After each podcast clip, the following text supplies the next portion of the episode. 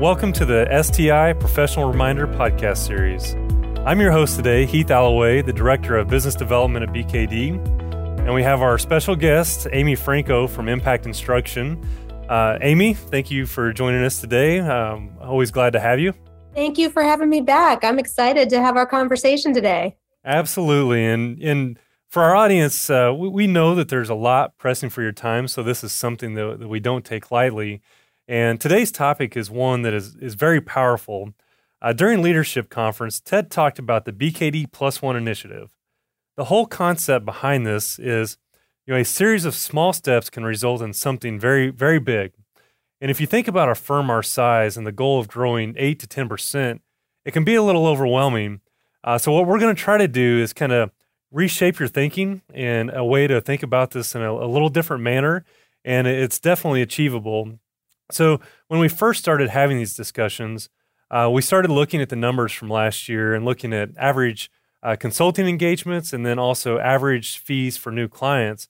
So if, if you think about everyone from Leadership Conference, if they can engage one new service just to one current client, it can result in roughly 24 million in revenue each year. And that's not every client you have, that's just one client.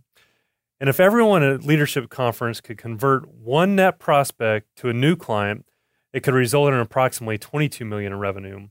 And we know that that everyone listening may not be in a position to uh, cross-serve clients or bring on new clients, but if people can also think about uh, billing one more advisory type hour per month, it could result in approximately 4 million revenue a year.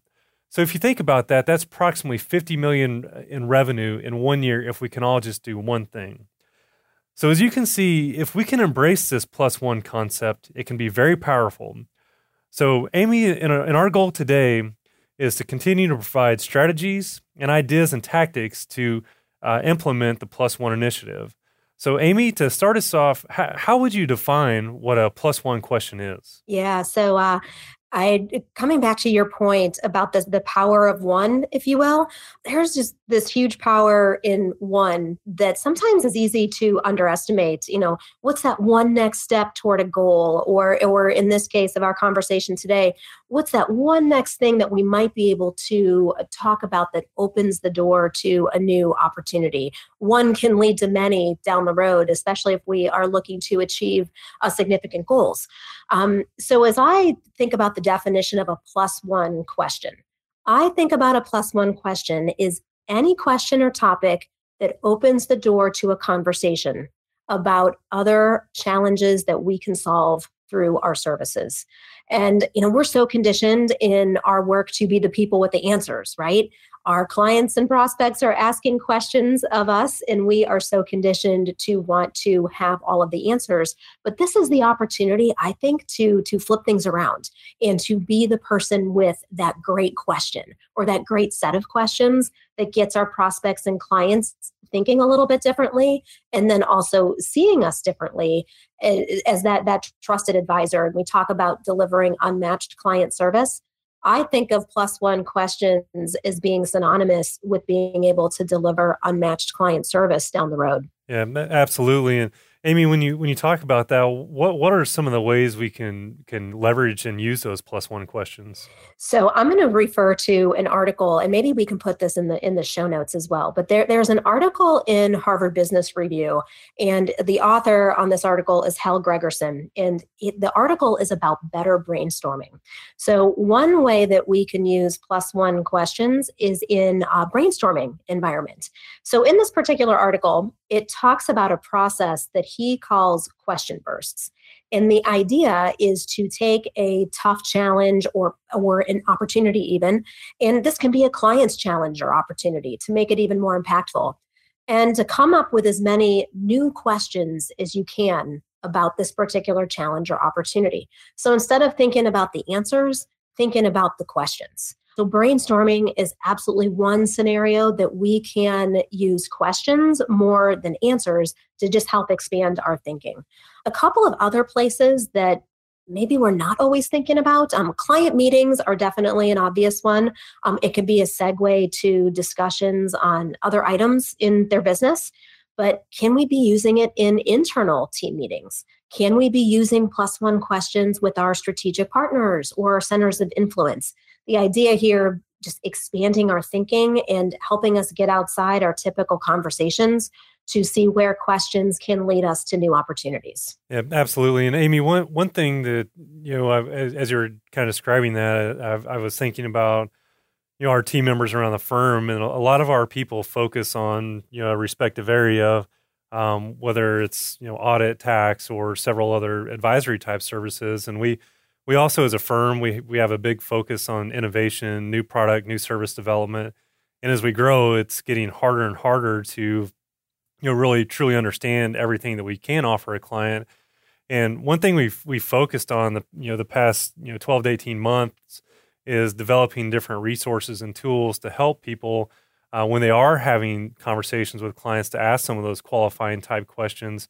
You know, the way I look at it is not everyone around the firm has to be an expert in everything that we do, but what they can do is at least have a you know a high level understanding of you know what what services we offer, uh, but then also some of the different tools on our KeyNet uh, Business Development Resource Center are qualifying questions that they can leverage uh, to at least have that first conversation to potentially uncover an opportunity and then bring the right resources in. So I think there's a, a lot of opportunity there um, to understand what we do as a firm, uh, but then also understand who and then when to bring those right resources uh, to the table. So uh, very, very good points. And um, Amy, what could you maybe go a little more in depth on? What are some examples of plus one type questions? Yeah, sure. Um, and and maybe before I dig into that, there was one thing I would love to come back on on what you just said, which is around the innovation piece and the type of innovation work that that we're doing as a firm, and this idea that sometimes the the idea of plus one questions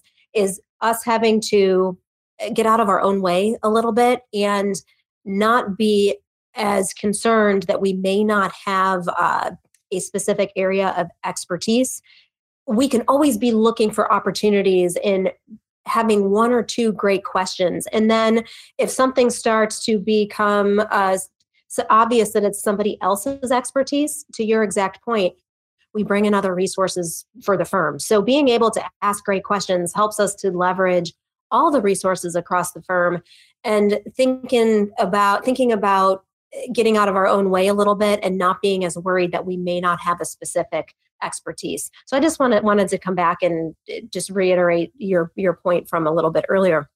But to uh, talk about some examples of plus one questions. So so let's maybe paint a scenario here for a moment. And let's say you have a client scenario where we are in the door with one service. Let's say it's tax or let, let's say it's audit and you have a goal that you'd like to expand the relationship, expand our footprint of our services in this client. So, to expand the relationship, we really need to expand our thinking beyond what we've done so far. And sometimes this is going to get us out of our comfort zones and it gets out of our own area of expertise, like I just mentioned. And I'd like to reiterate that that's a good thing getting out of our comfort zone and sometimes getting out of our area of expertise because we're thinking in terms of the firm and in terms of all of our resources. So, so coming back to this client scenario, we have one service, a few examples of some questions that could help us frame this up. So I'm just going to give you four, four here. The first is thinking about uh, first, what goals does this client have in the next year outside of the service that we might be providing to them today? Uh, the second question could be what's changing in their industry that could signify a need for our expertise? Uh, what relationships do we need? And then also, what is one idea we can bring to them to get them thinking differently? Sometimes it just takes that one idea to get them thinking differently, and then they see us in a whole new light. So, so those are a few questions to to keep on hand and to be thinking about for your different client or prospect scenarios. You know what you just described you kind of sparked a thought. I there was a, a, interview that I watched recently from Jeff Bezos that was all about you know focusing on the the client or uh, and and not our competition. And in, in our industry, there's many times where you know one of the first questions that's asked when there's an RFP or we have a presentation is what other firms are are at the table instead of you know what have we heard from the client what have we learned from the client and really listening to you know what their goals are we have our client surveys that we continue to get a lot of really good intel from our clients. And at times we may be hesitant or feel like that we're being salesy or pushy, but eh, if you start looking at the results, they're, they're very satisfied with the work that we're doing, but there's still a desire for us to be, you know, proactive with ideas and bringing solutions to the table. And when you take that mindset, it's uh, similar to an interview that I, I, did with Jack Thurman on it's it's not really selling, but it, it's it's helping our clients. So when you take that mindset and focus on our clients and helping them, it, it really takes some of the the sales or salesy type language out, out of it. So uh, a lot of good points, Amy, and you know if you could uh, sum it up, or maybe you know one to two uh, or three key takeaways for our audience, uh, what what would those be? If you are looking at just your very next client interaction, everything that we've talked about with these plus one questions and this plus one mindset, if you will, can be applied to your very next client or prospect interaction. So, so let's say maybe you have like a client results review coming up. We're doing a lot of that at this this time of the year. The idea of planning ahead. You, if you've talked with me any number of times, you will hear me talk about planning agendas. So you can use an agenda to your advantage with plus one questions. Can you carve out 15 minutes at the end of an agenda to have a conversation around a plus one type of question?